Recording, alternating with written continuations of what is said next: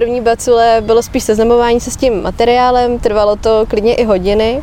A vlastně potom už ten proces se hodně jako zkracoval, že už jsem jako tušila, jak do toho mám fouknout nebo kolikrát mám ufouknout. A už jako spíš je to o nějaký intuici, jestli ten tvar se mi líbí nebo ne, takže nějakou baculi můžu mít hotovou za 10-20 minut a u některých může být třeba hodinu, protože mě vlastně i baví to pozorování toho procesu, jak se to sklo nateví, stuhne a můžu si s ním prostě pořád hrát.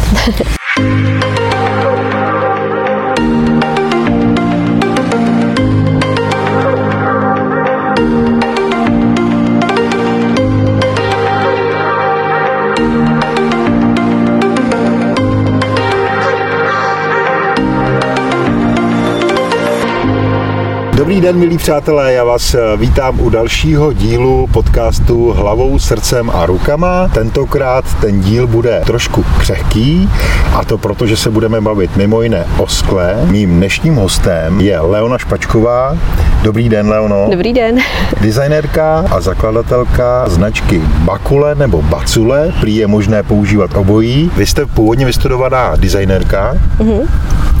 Teďka ale jste ve fázi, kdy tvoříte vlastní značku mm-hmm. ze skla. Není to ale tak, jako že byste si takhle louskla prstem a začala něco takového podnikat. Mělo to nějaký proces a nějaký vývoj. Kdy poprvé vznikla myšlenka, že byste se zabývala tím produktem, kterým je bacule? Vlastně jsem zdědila lásku ke květinám, pokojovkám po mém dědečkovi, který má rád přírodu a zabývá se tím. A nějakým způsobem se to dostalo i ke mně, tudíž tudíž eh, náš byt je eh, hodně zelená džungle, baví mě se vlastně o ty kytky starat a hlavně mě baví ty procesy toho vzniku jako nového života ale vlastně už jsem měla zaplněný parapety, měla jsem jako zaplněný veškerý prostory, kde by se uh, tyhle procesy mohly dít. No, tak jsem si vlastně vytvořila svoji vlastní uh, baculi, která se dá zavěsit kamkoliv do prostoru a tím pádem jsem vyřešila uh, ten problém s tím místem a snažila jsem se to uchopit co nejvíce esteticky, aby to byl i pěkný prvek v tom bytě. Pro naše posluchače bacule vypadá jako sklenička nafouknutá do různých tvarů a boulí, kterou můžete zavěsit do prostoru, například na ten parapet, anebo i třeba přímo do prostřed bytu, klidně kamkoliv. Myslím, že by se to hodilo i jako do interiéru kavárny mm-hmm. nebo i kanceláře. Mm-hmm. A vzniká ze skleněných trubic. Je to mm-hmm. tak? Jaký, jo, jo. jaký je ten proces vlastně výroby a jak vznikly první bacule? Jo, jo. E, tak vlastně, jak říkáte, je to ze skleněných simaxových trubic, ke kterým jsem se dostala už e, na bakalářském studiu v, ve sklárnách Cavalier Glass v Sázavě, kde vlastně jsem se dostala poprvé ke sklu, že jsem ho mohla tvarovat, takže jsem seděla u kahanu a hodiny a hodiny jsem si různě profukovala ty různé baňky a tvořila jsem si ty polotovary těch baculí. Pak jsem to chvilku nechala odležet a vlastně teďka jsem našla ty tvary doma a prostě se mi to spojilo, sice po nějaký jako chvíli, ale spojilo se mi to do tohohle projektu, že vlastně i ty bacule jsou jako organických tvarů a k nějakým jako přírodnějším těm kořenům se mi to vlastně nejvíce hodí, že vlastně to takový bal, který ale je ohraničený tím tenkým sklem, který skoro není vidět, ale vlastně drží tam tu kapalinu, kořeny a je to takový jako zavěšený kokon života kdekoliv.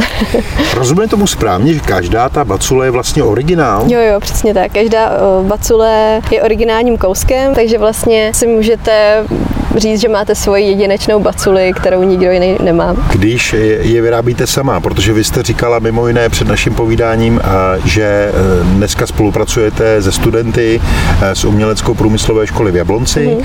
ale když je vyrábíte sama nad kahanem, e, kolik hodin, jak dlouhý je ten proces od bodu A až do finále, kdy máte hotovou originální baculi? Tak z začátku to určitě trvalo mnohem víc času. Určitě jsem měla nějaké jako zranění od toho kahanu, bylo to takový jako zpřátelení se vlastně s tím procesem, protože člověk pracuje s hodně horkým materiálem, s plamenem, tudíž je potřeba jako 100% koncentrace, není čas na myšlenky, co bude k obědu a tak dále. Takže vlastně ty první bacule bylo spíš seznamování se s tím materiálem, trvalo to klidně i hodiny.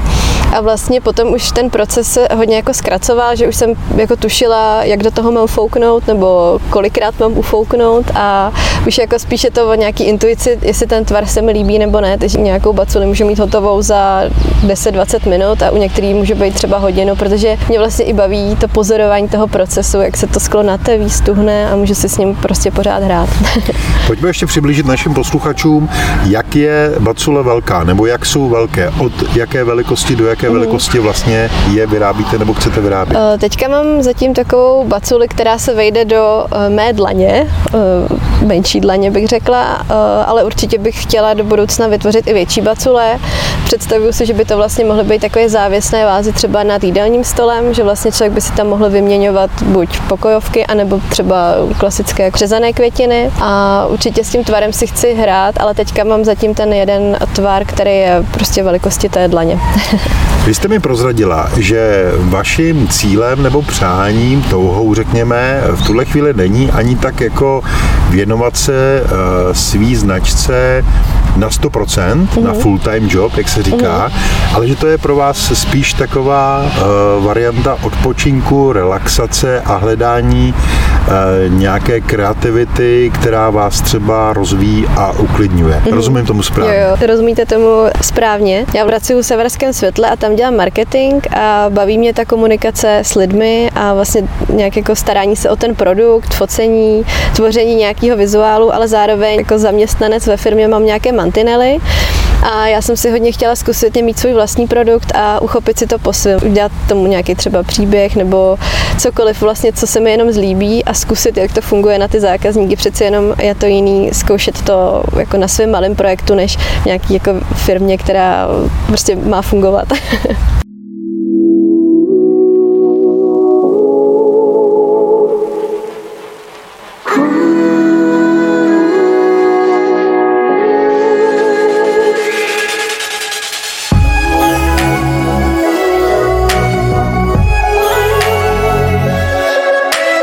Když jste zkoušela první prototypy a potom hledala i sklárny nebo skláře, mm-hmm. kteří by vám s tím pomohli, jak to bylo složité nebo naopak jednoduché? Protože já neustále slýchám, že jsme regionem, který je plný sklářů a skla a máme si rozhodně čím chlubit i ve světě, mm-hmm. ale eh, často taky slýchám, že když přijde nějaký student anebo autor, který by rád zkusil eh, nějaký prototyp nebo nějakou novinku, tak mnohdy naráží přesně na to, že ty skláři mu řeknou, hele, tohle neumíme, nebo mm-hmm. do tohohle se nám nechce. Takže jak vy jste pochodila na trhu? No, v mých představách to bylo velice jednoduché, vlastně vytvořit ten produkt a zabalit ho do krabičky a dostat k lidem, ale pak v té realitě to začalo být trošku, trošku chvílema i hororové. že vlastně přesně jsem zažila tyhle procesy, že jsem něco přinesla někam a oni mi buď řekli, na to teď nemáme čas, nebo je to moc malý projekt, a nebo nám to nejde, nebo to neumíme. Takže to bylo několikrát do kolečka zkoušení, ptaní se, znova se ptaní u stejných lidí, ale nakonec vlastně to dobře dopadlo a potkala jsem pana Jiřího Dvořáka, který je ze střední školy v Jablonci a ten mi vlastně s tím procesem pomáhá. S ním jsme vlastně vytvořili jakousi spolupráci, že mi teďka ty bacule tvaruje on. Jak to máte autorsky? Je to tak, že skicujete a hledáte ten tvar tuškou a papírem, jak se říká, nebo eh, pracujete přímo a jdete rovnou do toho materiálu? Mm-hmm.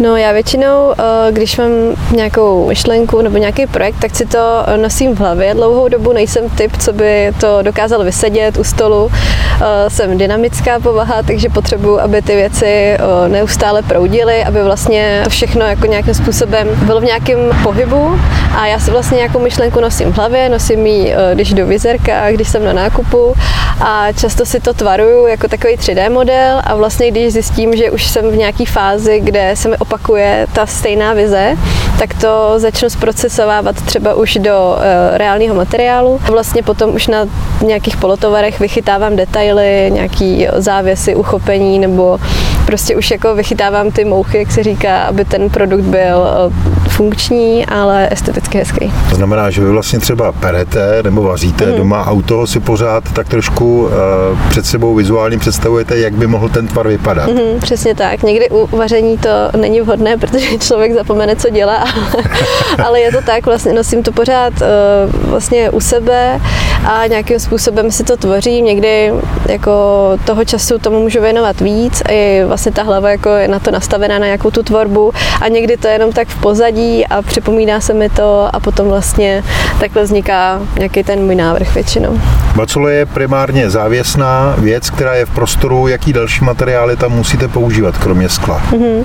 Tak uh, používám teďka mosas a uh, uhlíkové vlákno, z kterých vlastně vytvořený jsou trubičky, které vlastně si uh, zkracuji a potom pomocí provázku ty bacule zavěšuji do prostoru. Inspirujete se prostředním tvary ve jo, svém určitě. okolí, designem, který vás nějakým způsobem obklopuje, mm-hmm. nebo přírodou? Jo, Stává jo. se já jsem eh, nedávno viděl skvělého eh, dřevořezbáře angličana, který se inspiruje vyloženě jenom v přírodě. To znamená, tvoří podle toho, jaké vidí tvary listí, brouků, mm-hmm. prostě to, co vlastně navnímá v té přírodě, tak potom se snaží převíst tvarově mm-hmm. do eh, svých výrobků.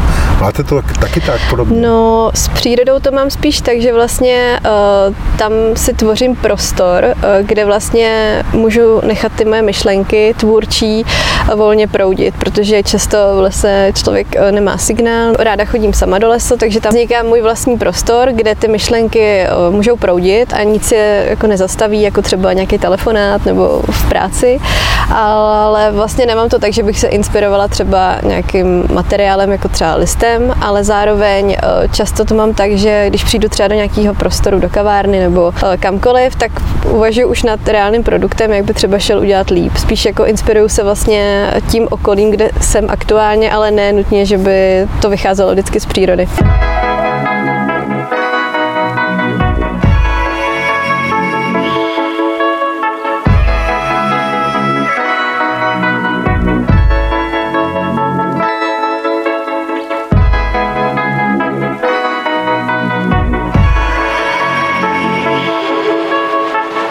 Znamená, že kdybyste narazila na zákazníka, který by chtěl vaše bacule použít do interiéru, mm-hmm řekněme třeba kanceláře, tak vy eh, logicky asi nejdřív budete chtít vidět ten prostor mm-hmm. a mhm. budete to eh, potom v podstatě tvořit a designovat do toho prostoru? Mm, určitě.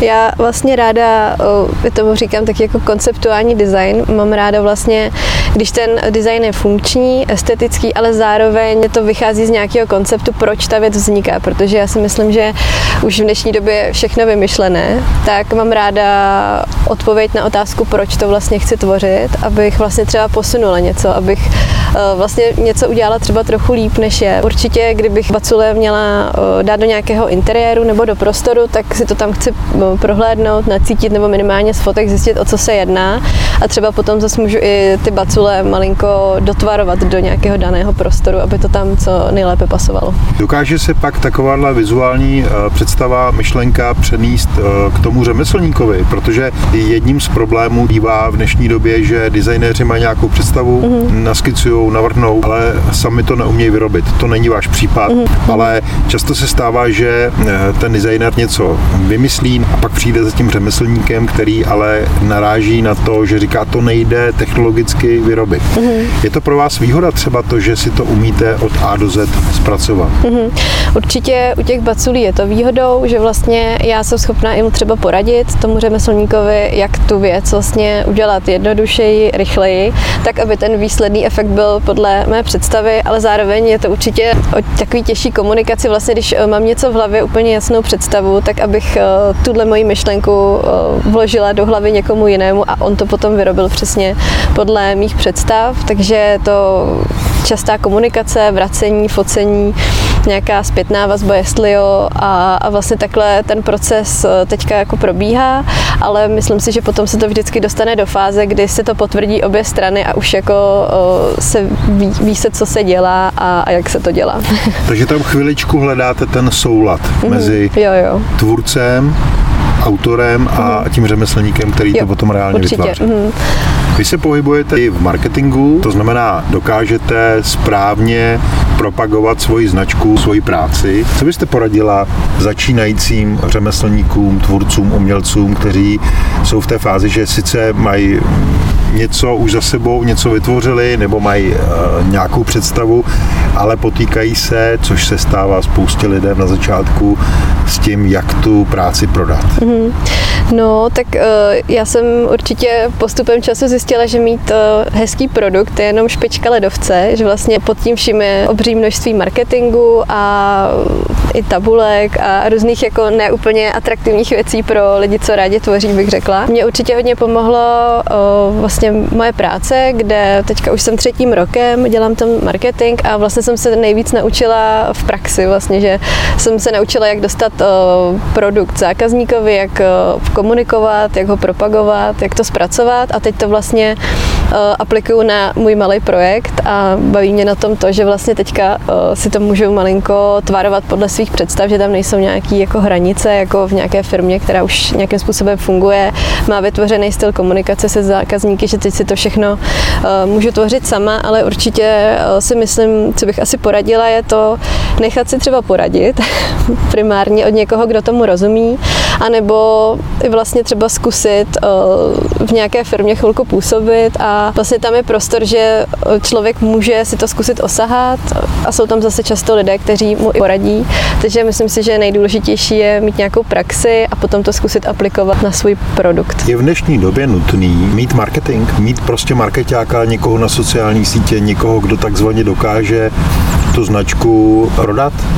No já si myslím, že bez toho to už jako není ani možný, že vlastně uh, i díky covidu, který vlastně hodně změnil uh, nějaký uh, proces dostání uh, produktu k zákazníkovi, uh, všechno se začalo teďka hodně točit na sociálních sítích nebo uh, v podstatě přes web, takže vlastně si myslím, že bez toho už to nejde, že když člověk má nějaký svůj obchůdek, tak tomu musí mít určitě vytvořený nějaký jako sociální sítě a, a všechno, aby vlastně se to dostalo k co nejvíce lidem a mělo by to být za mě dobře zpracované. Když vy byste sama měla doporučit někoho nebo cestu, jakou se vydat pro úplně nepolíbeného člověka, který má zajímavou věc, mm-hmm. ale nemá absolutně zkušenosti s tím marketingem, anebo má k tomu třeba i odpor, mm-hmm. tak na koho se obrátit? Co, co můžu udělat jako začínající tvůrce, který třeba nemá žádný profil na žádné sociální mm-hmm, síti, mm-hmm. nechce se moc ani prezentovat v novinách, v médiích, obecně mm-hmm. jsem introvert, na koho zaťukat nebo komu zavolat? Mm-hmm. No tak já jsem takhle zaťukala na dveře Lipo Inc. tady v Liberci, kde mi vlastně poradili, jak k tomu přistoupit, protože, jak jsem již říkala, tak působím ve firmě a vlastně to, co dělám, tak má tvář té firmy, ale teď najednou jsem tady byla já a můj produkt, tak mi poradili a pomohli, jestli to mám postavit na mé osobě nebo na tom produktu a vlastně takové úplně základní jednoduché věci, díky kterým jsem se třeba mnohokrát dostala znovu na tu startovací čáru s ničím. Často to člověka znejistí, jestli má něco takového vůbec dělat nebo ne. Takže uh, pomohli mě určitě v Lipu, ale myslím si, že je důležité se i o věcech bavit s lidmi, kteří už třeba nějaký projekt mají trošku rozeběhnutý a už trošku prošli si tímto začátkem a můžou třeba trošku poradit, nebo i podle mě důležitá taková mm, opora, že vlastně má člověk u sebe někoho, kdo mu řekne, nebo i tak to zkus ještě znova, to nevadí.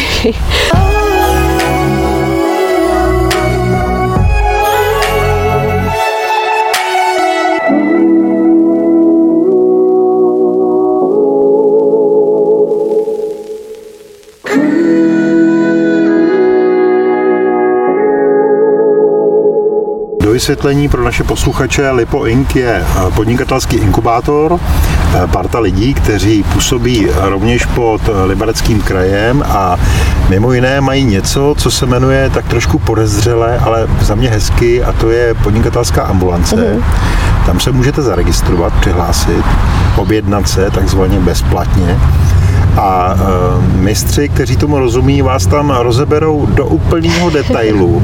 Dělají z vás úplně fašírku a, a to v dobrým slova smyslu, aby vám zkrátka a dobře, protože se tomu věnují leta, vysvětlili, uh, jak máte přemýšlet o své značce, jak se ta značka dá propagovat, jestli vůbec dává ekonomický smysl do toho investovat peníze, čas, energii a, a mimo jiné i taky, a, což je problém spousty začínajících tvůrců a podnikatelů, jak nastavit cenotvorbu. Mm. Taky jste s tím měla problém, nebo máte? Bojujete s cenou. Jo. Jakou si říct cenu za svoji práci a za svoje nápady? Jo, tak to je určitě velký boj a to byla asi jedna z věcí, která mě eh, teďka několik nocí málem eh, nenechala vyspat, protože vlastně eh, úplně první nacenění bylo velice, velice nízké, protože Eh, to sklo pro mě znamená eh, velkou lásku a přišlo mi jako zvláštní si to i nacenit. Jako, vlastně jsem si říkala, tak já bych to klidně dělala. Možná jen tak, ale... Zadarmo. Zadarmo. Charita, z lásky Charita. ke sklu budu dělat eh, zadarmo a rozdávat to. ale to nejde samozřejmě, takže tam právě i v tom lipu mě pomohli srovnat si v hlavě nějaký mm, třeba cíle, kam to chci dostat i z té finanční stránky, kolik tomu ideálně hodně chci věnovat času a co mi z toho má potom vycházet. Takže ta cenotvorba ta pro mě byla velice těžká. Myslím si, že pro hodně, hodně uh, lidí jako já těžká vlastně. To znamená eh, za vás eh, správná cesta objednat se v podnikatelské ambulanci a nechat se vlastně trošku rozložit na molekuly od lipoinku? Tak minimálně je to moje cesta a zatím mě to uh, velmi pomohlo. Určitě si myslím, že je plno jiných možností, jak vlastně ten svůj projekt nebo produkt odstartovat, ale já jsem měla několik koleček, který mě, jak už jsem říkala, vrátili zpátky vždycky a tady mě opravdu rozebrali. Sepsali jsme si, co bylo potřeba a najednou jsem odcházela a už v té hlavě to začalo dávat jako mnohem větší smysl a byly to takový malinký zádrhely, který vlastně jsem ale neměla vůbec obejít nebo vyřešit a najednou úplně jednoduchou otázkou jsem si na ně odpověděla a už to začalo fungovat. A to i přesto, že vy eh, jste mi prozradila před začátkem rozhovoru, že vlastně nemáte v tuhle chvíli aspoň ambici eh, mít tu značku jako svůj hlavní zdroj příjmů, obživy a jako něco, co byste jako nutně potřebovala vystavit do té podoby, že to bude jediná věc, které se chcete věnovat. Mm-hmm. Máte to tak proto, že hm, se bojíte, což se stává spoustě tvůrcům, eh, o to, že kdybyste se dostala do roviny, že vás to musí živit. Mm-hmm. Takže se tak trošku připravíte o tu svobodu, kterou máte. Mm-hmm. Jo, jo, je to tak. Mám to spojený i s tím, že jak mám sklo velice ráda, tak bych nechtěla tvořit něco jenom eh, kvůli tomu, abych eh, zaplatila složenky. Eh, mám to jako velkou radost a lásku a proto to chci mít v rovině takové jako dobrovolnosti a, a vlastně i té svobody, že to můžu tvořit, jak cítím já, můžu se s tím zkoušet pracovat, ale zároveň na tom nejsem existenčně závislá. Co když přijde zákazník, řekne, mám síť kaváren, asi tak 30 a do těch všech bych chtěl vaše bakule. Mm-hmm. Ale potřebuji, abyste mi to vyrobila do tří měsíců. Řekněte si cenu, já ji budu akceptovat, ale od teďka tři měsíce nebudete dělat nic jiného, než jenom pro mě a dobře vám za to zaplatím.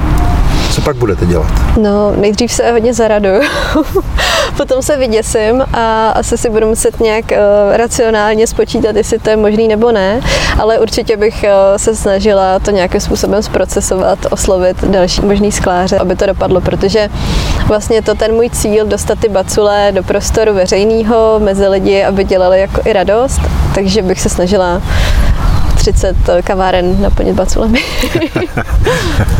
ano, to pak je to bolestivý, to rozhodnutí, hmm. jako jestli ano nebo ne. Hmm. Jak jsme se o tom bavili, eh, vždycky je nejhorší, když je toho málo, hmm. zároveň ale blbý, když je toho moc. Určitě. Jak vidíte sama sebe a jak vidíte bacule za 5-10 let? Asi by se mi líbilo mít malý showroomek baculí, kde by bylo uh, espresso bar, takže byste si mohli dát dobré espresso a podívat se na bacule, odníst si bacule a uh, asi, asi takhle vlastně nějaký svůj malý showroom, kde bych mohla mít bacule. Ale zároveň k tomu ještě mít normální zaměstnání. No, tak za deset let uvidíme. tak eh, já vám přeju, aby se vám ten sen naplnil, anebo aby to byl ještě sen trošku ambicioznější.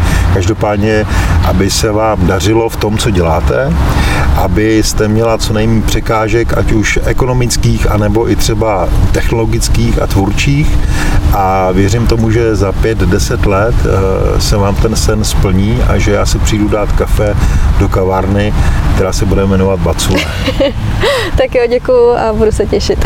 Tak to byla Leona Špačková, eh, designerka a tvůrkyně značky Bacule. Mějte se krásně, poslouchejte nás, doporučujte nás a těšíme se na další díl. Já vám neprozradím, kdo to bude, ale každopádně to bude zase někdo, kdo je za mě taky trošku křehký. Mějte se fajn a těšíme se zase naslyšenou.